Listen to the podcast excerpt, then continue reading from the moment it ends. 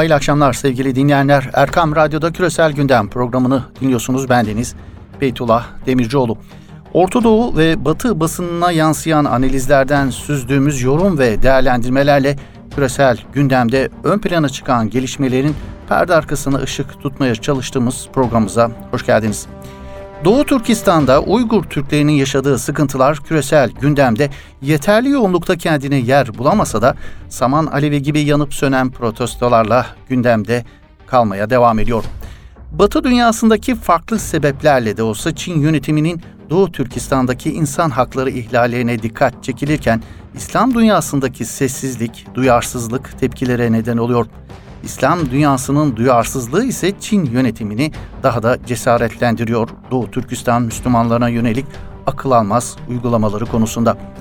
Dini özgürlüklerin günden güne kısıtlandığı Çin'de Xi Jinping yönetiminin son uygulaması Kur'an ve İncil mahallelerinin Çin Komünist Partisi'nin ideolojisine göre yeniden yazılması talebi var. Hatta bu konuda Çin yönetimi düğmeye basmış bulunuyor. Geçtiğimiz Kasım ayında Çin Komünist Partisi'nin daimi üyesi ve Başbakan Yardımcısı Wang Yang'ın yönetiminde ülkenin en önemli dini inanç gruplarının temsilcilerinin davet edildiği bir sempozyum düzenlendiğini aktarıyor Euronews haber portalı. Habere göre Çin'deki dinlerin temsilcilerinin bir araya getirildiği sempozyum Ekim ayının sonunda Komünist Parti'nin genel kurulunda alınan kararların uygulanması için gerçekleştirildi.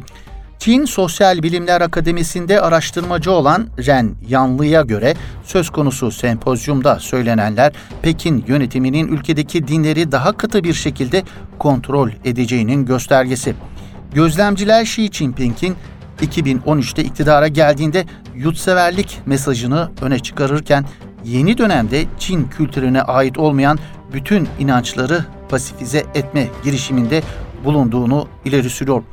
Çin Sosyal Bilimler Akademisi'ndeki araştırmacı olan Ren Yanli'ye göre İncil ve Kur'an gibi dini metinlere müdahale etme girişiminin bir ilk olduğunu vurguluyor. Uzmanlara göre Mao Zedong'dan bu yana en katı Çinli lider olan Xi Jinping'in diğer dinlere bağlı Çinli vatandaşları ülkeye ihanet edebilecek potansiyel iç düşman olarak gördüğünü vurguluyor.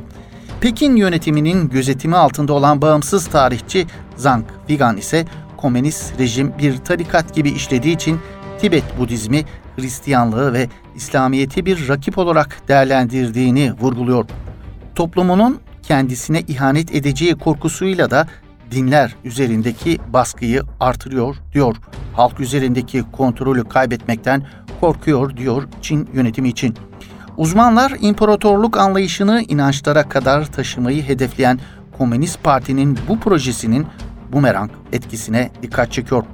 İktidarın inançları değil, ülkeyi, ekonomiyi yönetmesi gerektiğini savunan Ren Yanli, İncil ve Kur'an gibi kutsal kitaplarının bu şekilde yorumlanmasının kolay olmayacağını ve aksine ters etkilerinin olacağını belirtiyor Çinli Sosyal Bilimler Akademisi'nin araştırmacısı olan Ren Yanli.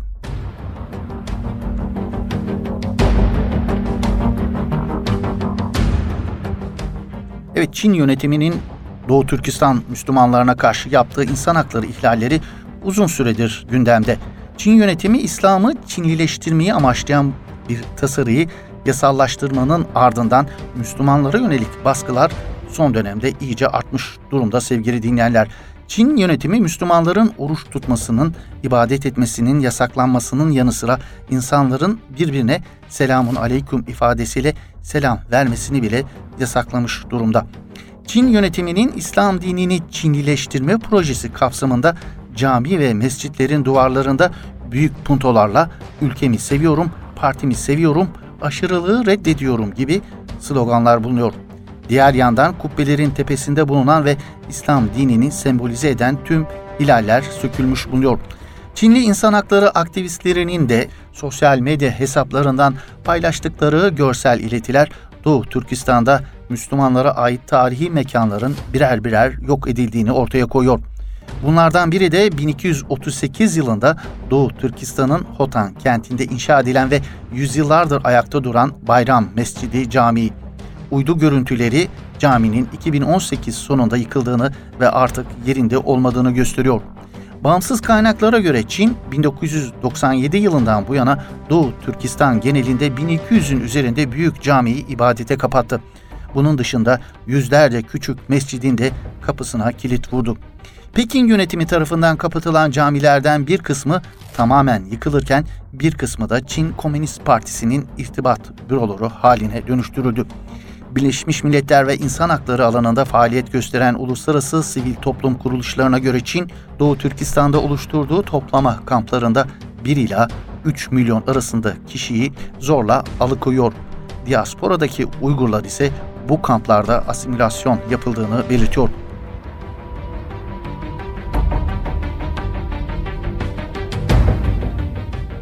Doğu Akdeniz ve onunla irtibatlı olarak Libya'daki gelişmeler küresel gündemin klasikleri arasında yer alıyor artık. Bundan sonraki süreçte de Doğu Akdeniz ve Libya meselesi gündemi meşgul etmeye devam edecek gibi gözüküyor daha uzun bir süre sevgili dinleyenler. Libya'da darbeci Hafter güçleriyle ülkenin meşru hükümeti, Milli Mutabakat Hükümeti güçleri arasındaki cephe hattındaki çatışmalar sürerken diplomasi trafiğinde de önemli gelişmeler yaşanıyor. Malum Libya'daki güç mücadelesinde küresel ve bölgesel birçok aktör bulunuyor. Özellikle Rusya'nın paralı askerlerle de olsa Libya'daki çatışmaların bir parçası olması ülkenin meşru hükümetiyle imzaladığı iki mutabakat sonrası Türkiye ile Rusya'yı karşı karşıya getirebileceği yorumlarını beraberinde getirmişti. Dün Moskova'ya giden Türkiye heyeti hem Suriye hem de Libya konusunda görüşmelerde bulundular.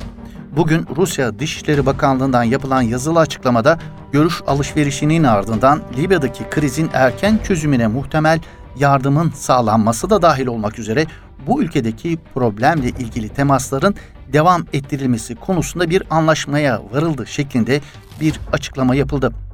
Rus dışişlerinin bu açıklamasının Libya'daki gelişmelere yansımasının ne olacağını kestirmek güç. Ancak uluslararası analizlerde Libya'daki Hafter güçlerine destek veren Rusya'nın Türkiye ile karşı karşıya gelip gelmeyeceği sorusu en çok sorgulanan konulardan biriydi. Arap basını geçtiğimiz hafta Türkiye'nin Libya'ya asker gönderme ihtimaline geniş yer verdi. Gazeteler Türkiye'nin Trablus'taki Birleşmiş Milletler'in tanıdığı hükümetle yaptığı anlaşmanın Rusya'ya bir meydan okuma olup olmadığını, iki ülkenin Libya'da karşı karşıya gelip gelmeyeceğini sorguladılar.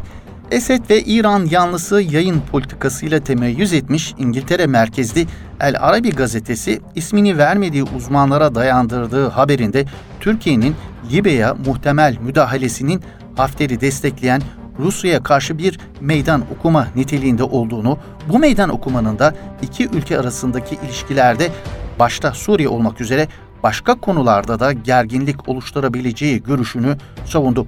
Gazete yine isim vermediği analistlere atfen iki ülkenin Suriye'dekine benzer bir dönem içerisine girmelerini uzak bir ihtimal olarak görülmediğini vurguladı.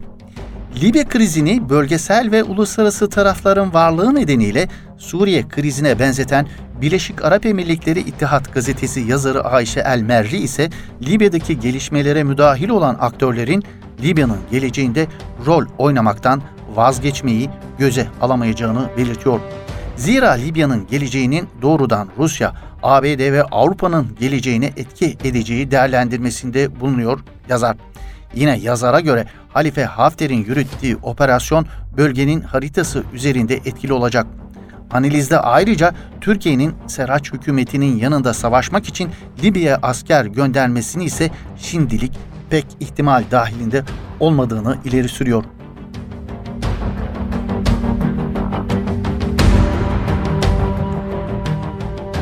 Türkiye'nin Libya'ya asker gönderip göndermeyeceği merakla beklenirken İngiliz The Guardian gazetesi yüzlerce Sudanlı paralı askerin Hafter adına savaşmak için Libya'ya geldiği haberini duyurdu.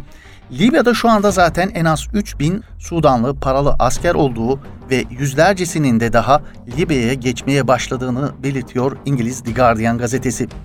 Birleşmiş Milletler geçen haftalarda Libya'daki çatışmalara Sudanlı savaşçıların da katılmasının ülkenin güvenliğine direkt bir tehdit oluşturduğunu ifade etmişti.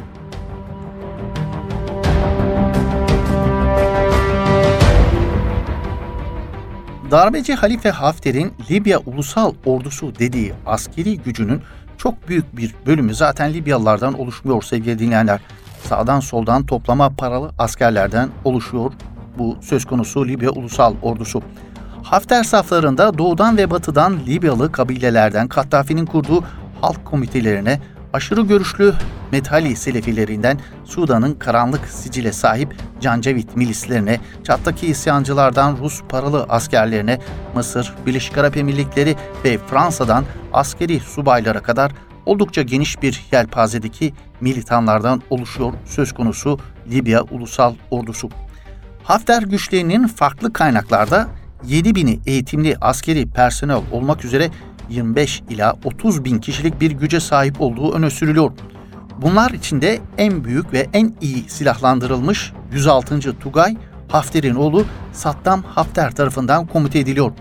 Libya'da 2011 yılındaki devrimle koltuğundan edilen Muammer Kaddafi'nin oğlu Hamis'in orduda kendi ismiyle bir Tugay'ı yönettiği benzetmesi Libya'da sıkça yapılıyor. Rus güvenlik şirketi Wagner grubu paralı askerler arasında Libya'ya müdahalesi en çok tartışılan grup. Rusya Devlet Başkanı Vladimir Putin'e yakın Yevgeni Prigozhin'e ait. Yaklaşık 1400 kadarının Libya'ya geldiği belirtiliyor Wagner grubunun.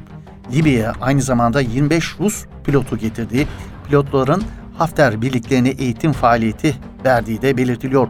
Libya semalarında yenilenmiş eski Rus savaş uçaklarıyla göreve çıktıkları vurgulanıyor.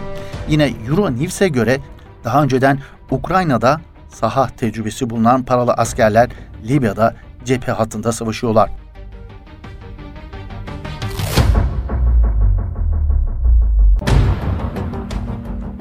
Türkiye ve Rusya Libya'da karşı karşıya gelir mi sorusu Türk dış politika analizlerinde de sorgulanan konular arasında.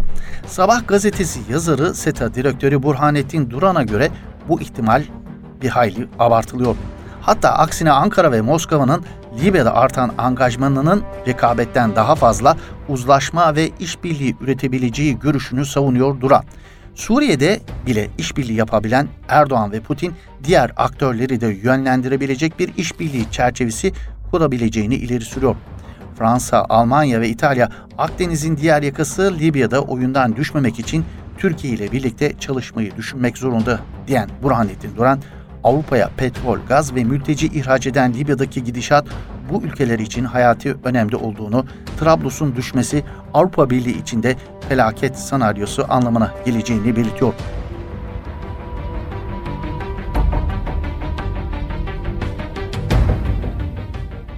Sabah yazarı Burhanettin Duran'ın aksine gazeteci Kenan Alpay ise Türkiye-Rusya ilişkilerindeki sıkıntıya dikkat çekiyor. Kenan Alpay, Türkiye'nin Libya'ya daha doğrusu Doğu Akdeniz'e ilişkin yapılan açılımları felç etmeye matuf teşebbüslerinin batıdan önce Rusya'dan geldiğini ileri sürüyor. Alpay'a göre Rusya hem Türkiye'nin Avrupa ve Amerika ile yaşadığı çelişkiden yararlanıyor hem de Suriye'den milyonluk göç dalgasını tetiklemek üzere İdlib'e vahşice saldırıyor. Türkiye'ye yönelik emperyalist kuşatma Amerika'dan, Avrupa'dan önce Rusya'dan geliyor yorumunda bulunuyor Kenan Alpay. Suriye ve Libya sahillerinden sıcak denizlere inen Rusya'nın Türkiye'nin sahillerine de dadanıp musallat olduğunu belirten Alpay, Amerika'nın profesyonel cinayet şebekesi Blackwater'ın kanlı ve kirli serüvenlerini takip edenler malum sebeplerle Rusya'nın benzer işlerini görmek üzere kurup geniş bir sahada etkin kıldığı Wagner'in kanlı ve kirli serüvenlerini takip edemiyor diyor.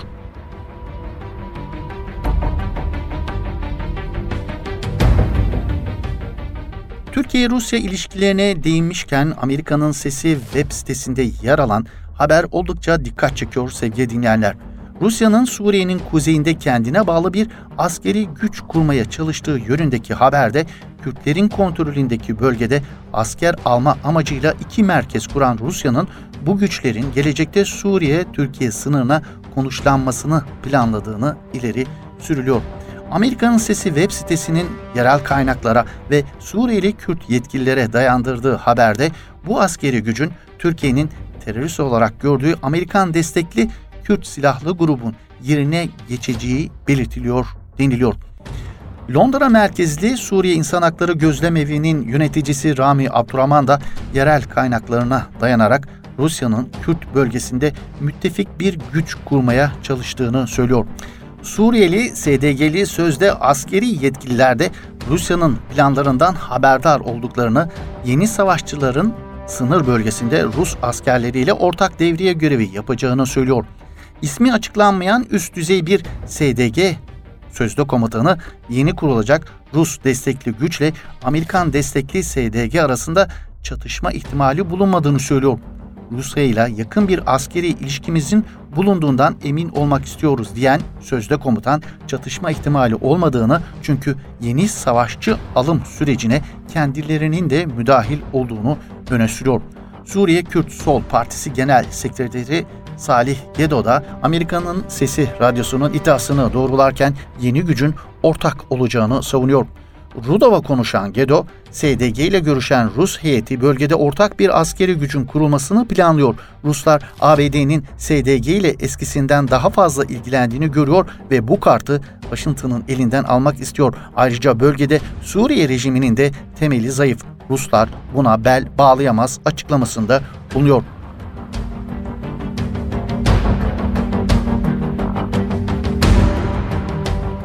Suudi Arabistan Başsavcılığı'nın İstanbul'daki konsolosluk binasında öldürülen Suudi gazeteci Cemal Kaşıkçı davasında 5 sanık hakkında idam, 3 sanık hakkında ise toplam 24 yıl hapis cezası vermesinin yankıları küresel gündemin ön plana çıkan diğer konuları arasında. Suudi Mahkemesi'nin kararı sonrası yoğun tepkiler geldiği uluslararası toplumdan. Birleşmiş Milletler bağımsız ve tarafsız soruşturma talebini yinelerken ABD kararı önemli bir adım olarak değerlendirdi.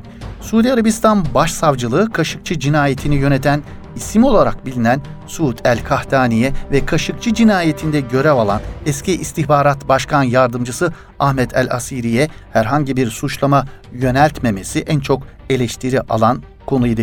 Kaşıkçı cinayetinde parmağı olan Suudi Arabistan'ın eski İstanbul Başkonsolosu Muhammed El Uteybi'ye de herhangi bir suçlama yöneltilmediği Suudi Arabistan Başsavcılığı tarafından.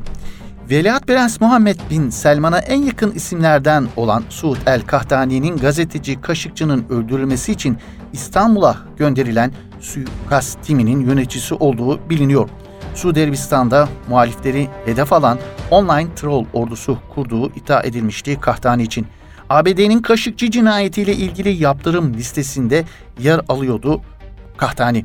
Kahtani, Kral Selman'ın Kaşıkçı'nın öldürülmesi üzerine görevden aldığı üst düzey 5 kişiden biriydi aynı zamanda.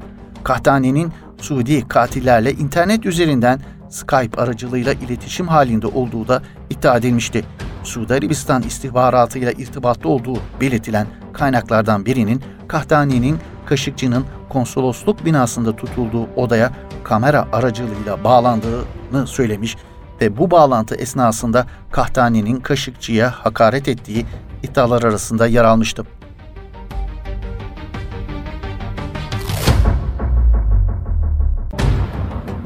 Birleşmiş Milletler Yargısız ve Keyfi İnfazlar Özel raportörü Angela Kalamart da Kaşıkçı davasında 5 sanık hakkında idam, 3 sanık hakkında ise toplam 24 yıl hapis cezası verilmesi kararına emri verenler özgürce dolaştığı gibi soruşturma ve yargılama sürecine bile dahil edilmediler. Adaletle örtüşmeyen gülünç bir karar ifadelerini kullandığı Suudi Arabistan Başsavcılığının Suudi gazeteci Cemal Kaşıkçı kararına ilişkin yorumunda. Uluslararası hukuk kuralları gereği kamuoyu açık olması gereken duruşmaların kapalı kapılar ardında yapıldığını belirten Kalamart, 18 Suudi yetkilinin ise Suudi Arabistan'ın İstanbul Başkonsolosluğunda 10 gün boyunca olay yerindeki delilleri ortadan kaldırarak Minnesota protokolüne göre adaleti engellediklerini ifade etti.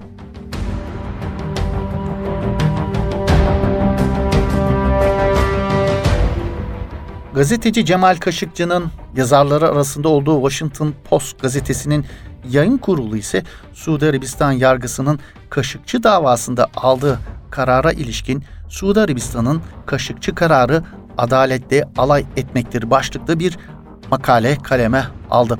Söz konusu kararın uluslararası toplum tarafından kabul edilmesinin ahlaki olarak yanlış olduğu kadar tehlikeli olduğuna da işaret edilen makalede Bu durum pervasız Suudi yöneticiye yani Muhammed Bin Selman'ı kastediyorlar. Cinayet macera perestliğinin hoş görüldüğü mesajını da gönderecektir uyarısında bulunuldu Washington Post'un makalesinde.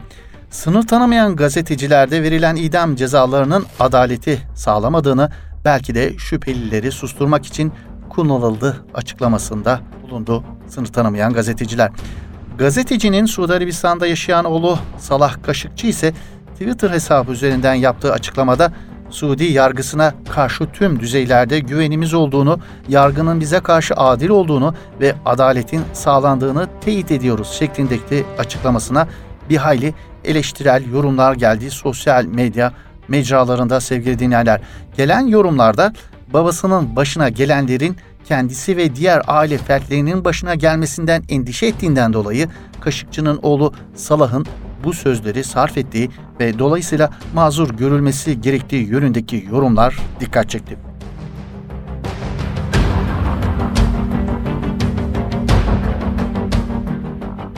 Evet bir küresel gündemin daha böylelikle sonuna gelmiş bulunuyoruz sevgili dinleyenler. Yeni bir küresel gündem programında buluşmak ümidiyle. Hoşçakalın, iyi akşamlar efendim.